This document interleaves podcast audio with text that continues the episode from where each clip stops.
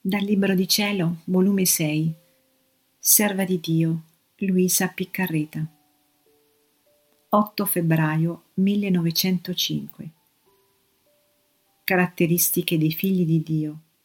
Amore alla croce, amore alla gloria di Dio ed amore alla gloria della Chiesa.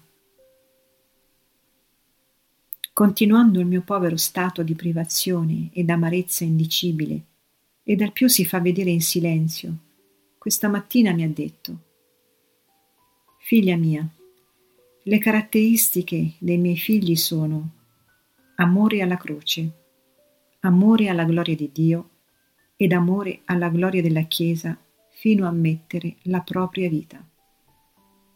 Chi non tiene queste tre caratteristiche, invano si dice mio figlio. Chi ardisce dirlo è un bugiardo e traditore, che tradisce Dio e se stesso. Vedi un po' in te se lo hai. Ed è scomparso.